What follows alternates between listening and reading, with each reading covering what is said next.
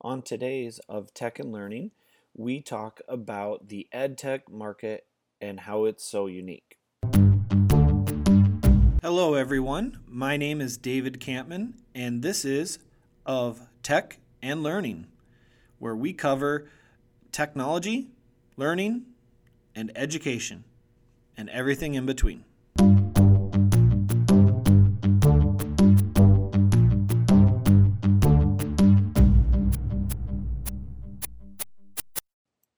Welcome everyone back to Of Tech and Learning. So happy to have you here. And today's topic is quite a fun one. It's one that gets covered everywhere, at least in the circles that I travel. So it is on Twitter, on Facebook, on LinkedIn, it is on any convention I've ever gone to, any conference I've gone to, and in person at my own institution and other ones, and just chatting with educators. It comes up. So what is this topic that is just everywhere? Well, it's our EdTech market and how it's so unique. And I say it's unique because, well, quite simply, it's one of the few markets out there where the product that is being marketed, the educational technology, is not being marketed to the end user. It is being marketed to the institution, it is being marketed to the instructors, and it is being presented to the students. The students generally don't have any choice in their educational technology that they use in their schooling. When they go to start becoming a student, they enroll. They don't usually cover what type of technology they use in the classroom. Or if they do, it's usually a minor part of just showing them what there is all to see on the campus. So the end user is the student. They're the one that uses the technology the most. The instructor is the second most common user. Just sheer numbers, the students just win out of that. But it's often the institution that's most involved in the process of buying the technology. And that's so unique. Now, even if you take out the institution, which a lot of new technology companies are starting to do, they're starting to find ways to have the individual instructor be able to adapt and apply their technology to that instructor's classroom and not have to worry about the whole university using it. You still are not reaching that complete end user. The instructor's using it, but they're not the student that is going to use it as well. So it's a very unique market on that side of it. Now, there's been a lot of articles I've seen talking about the educational technology market. And this one article by Phil Hill, and part of it was posted on the Chronicle of Higher Education, and he posted his full article. He said it might have been edited or something. It was posted on his website. Talks about the education technology market, and he talks about a whole bunch of different things. He talks about adoption rates and all these other types of things that goes into education technology, but he has one paragraph that I really like where he talks about this. He's saying that we don't have it that easy in education. We have to think of adoption differently than the consumer tool like LinkedIn. And that is a very important part of education technology. It's not consumer tools that we're dealing with. And for anyone who's ever dealt with a vendor, you go in that knowing right away, because when you go out there, you're looking for technology, and I mean, most educators are looking for ones that would provide a valuable impact on student learning, period. That's their focus point, but there's other factors too, you know, how user-friendly it is, but it's really about that key part. It's not about what is hip or cool or how many people are using it. I've I see some tools and they tell me this is being used at these universities, that really means nothing to me because my students aren't at those universities. And just because it's being used at those universities does not mean it's being impactful. Versus the consumer market, where you want to saturate the market. That's the way to win. Facebook won social, or at least they did originally, because they completely saturated market. They got everybody, young, old, women, men, children, everybody. Everybody was using Facebook. And as they started to gain momentum, one of the biggest selling points Facebook offered was the fact that everybody else was on it. So it was beneficial for you to be on Facebook as well as a consumer, because that's where your friends were at, that's where your family was at. But education technology is different. So that university's on it. Good for them. That doesn't mean that I have to be on it. And it creates quite an interesting conundrum for the educational technology, because they can't use large growth as a selling point to have people want to use it. So what do they use as their selling point? Well, going back to what I already said, they have to show that students will learn. One of the best ways to ensure that a university or an instructor will use this in their classroom is that they can go and say, hey, we've done this X number of times, and we've had this rate of improved retention on information, or improved engagement, which is the go-to word right now, or whatever.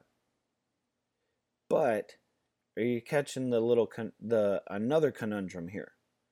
The little catch-22, right?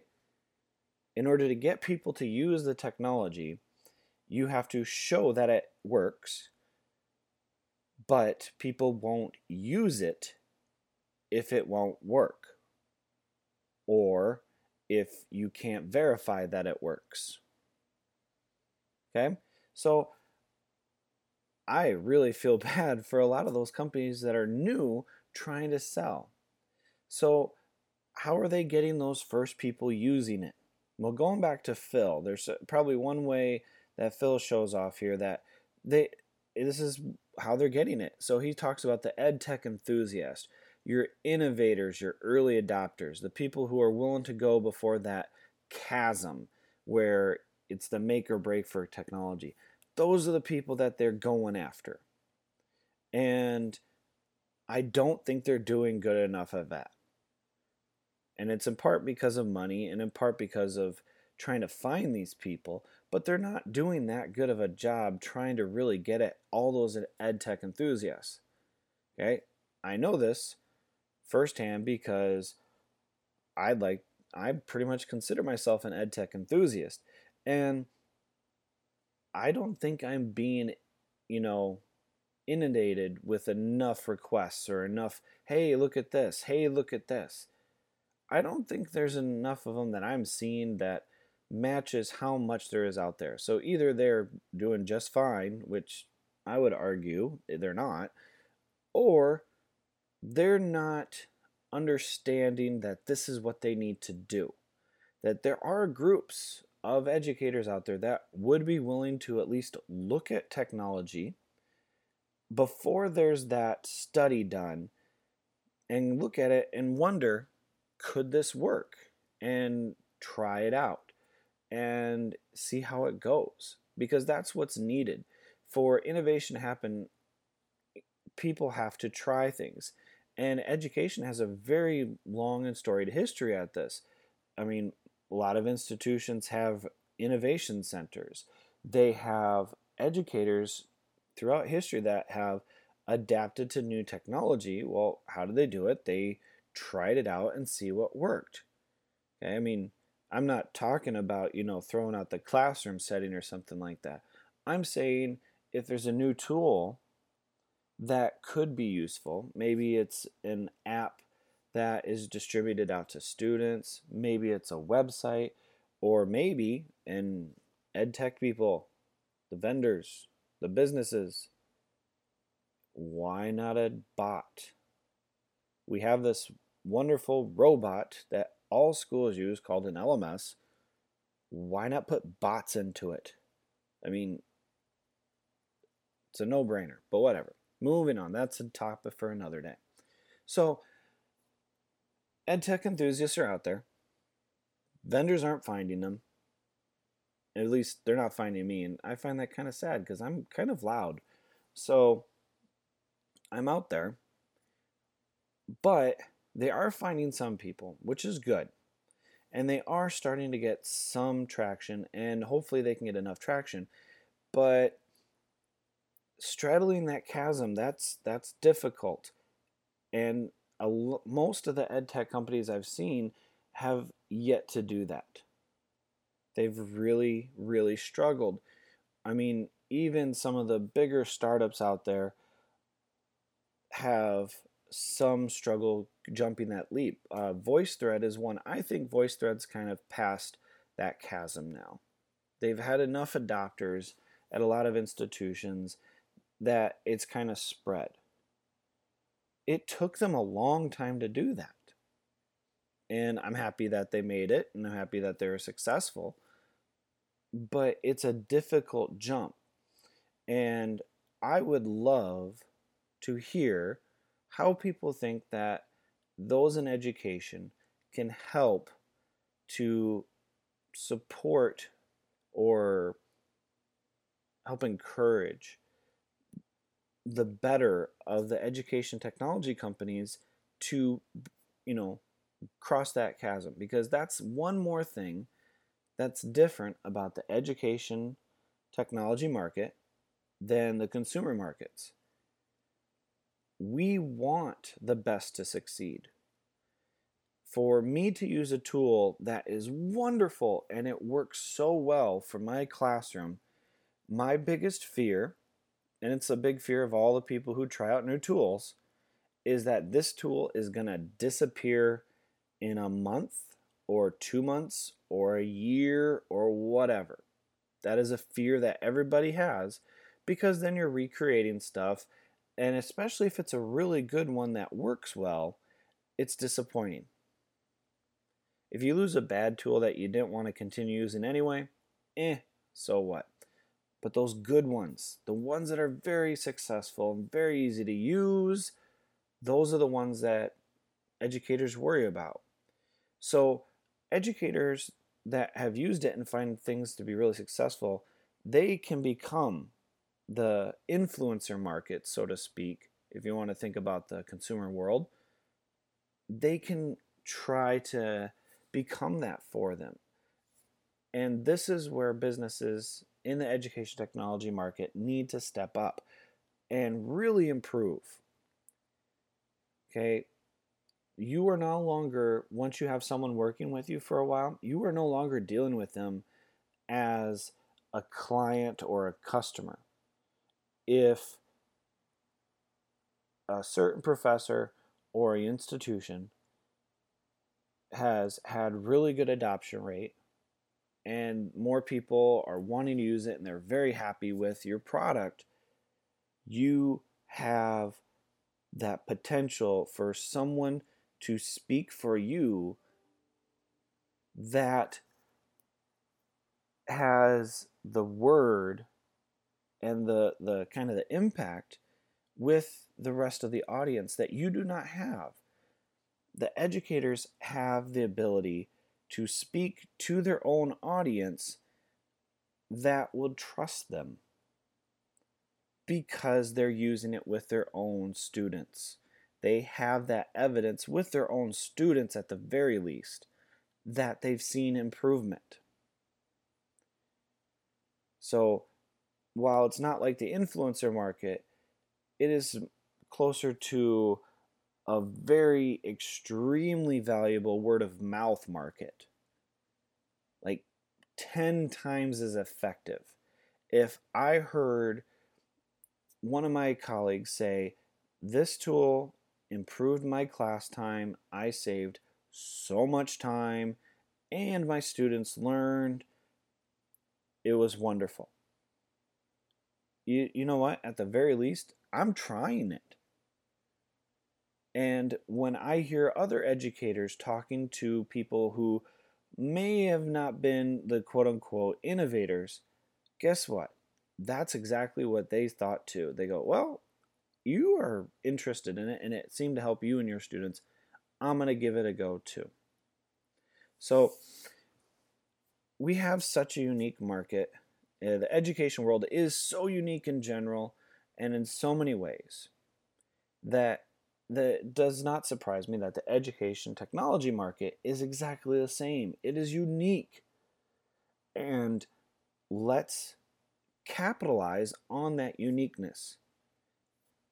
Instead of thinking of the school and the teacher as the person you're trying to rope in as a business, think of them as a potential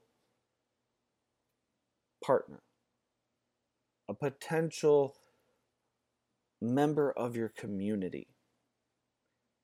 And when you think of it that way, then you're going to have real change. Then you're going to get people to try your product. They might even pay for it right away. If they think that you are working to improve student learning and you want them to use it so you can improve student learning even more, you're going to get more people to want to try it. As opposed to going around and people saying, look, now we have these ways you can search for this, and we added these features. Okay, woo. Work with the educators. Work to improve student learning. Then you understand your market. Okay.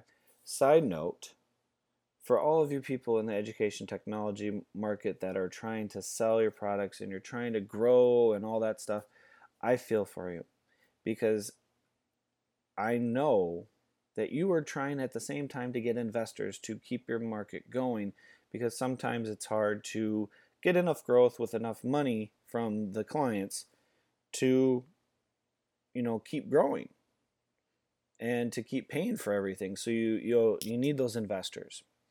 And those investors do not necessarily care about student learning outcomes. They care about growth. They care about those consumer market metrics. So I feel for you. And that will be a topic for another time. So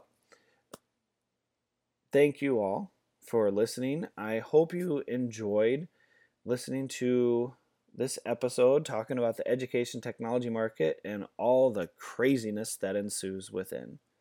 So, and it's so crazy, really, that, like I said, there's going to be at least one more episode about this topic. It is literally that crazy. And I want to give you a quick teaser. One of the next topics we're going to talk about is this wonderful new conference that I'm going to be attending later in April, the Online Learning Consortium's Innovate Conference. Now, I've been to a decent number of conferences, and this one seems genuinely unique.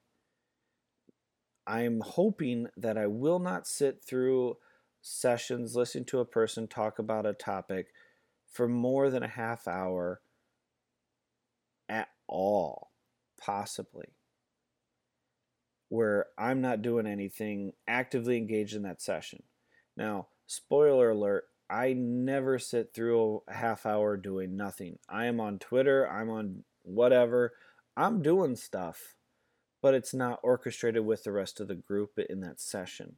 So I'm looking forward to a bunch of sessions where there is that focused effort to encourage all kinds of wonderful collaboration with the audience and the presenter. So it should be a lot of fun. All right. So you guys have a very wonderful day, and thank you for taking time to spend it with me.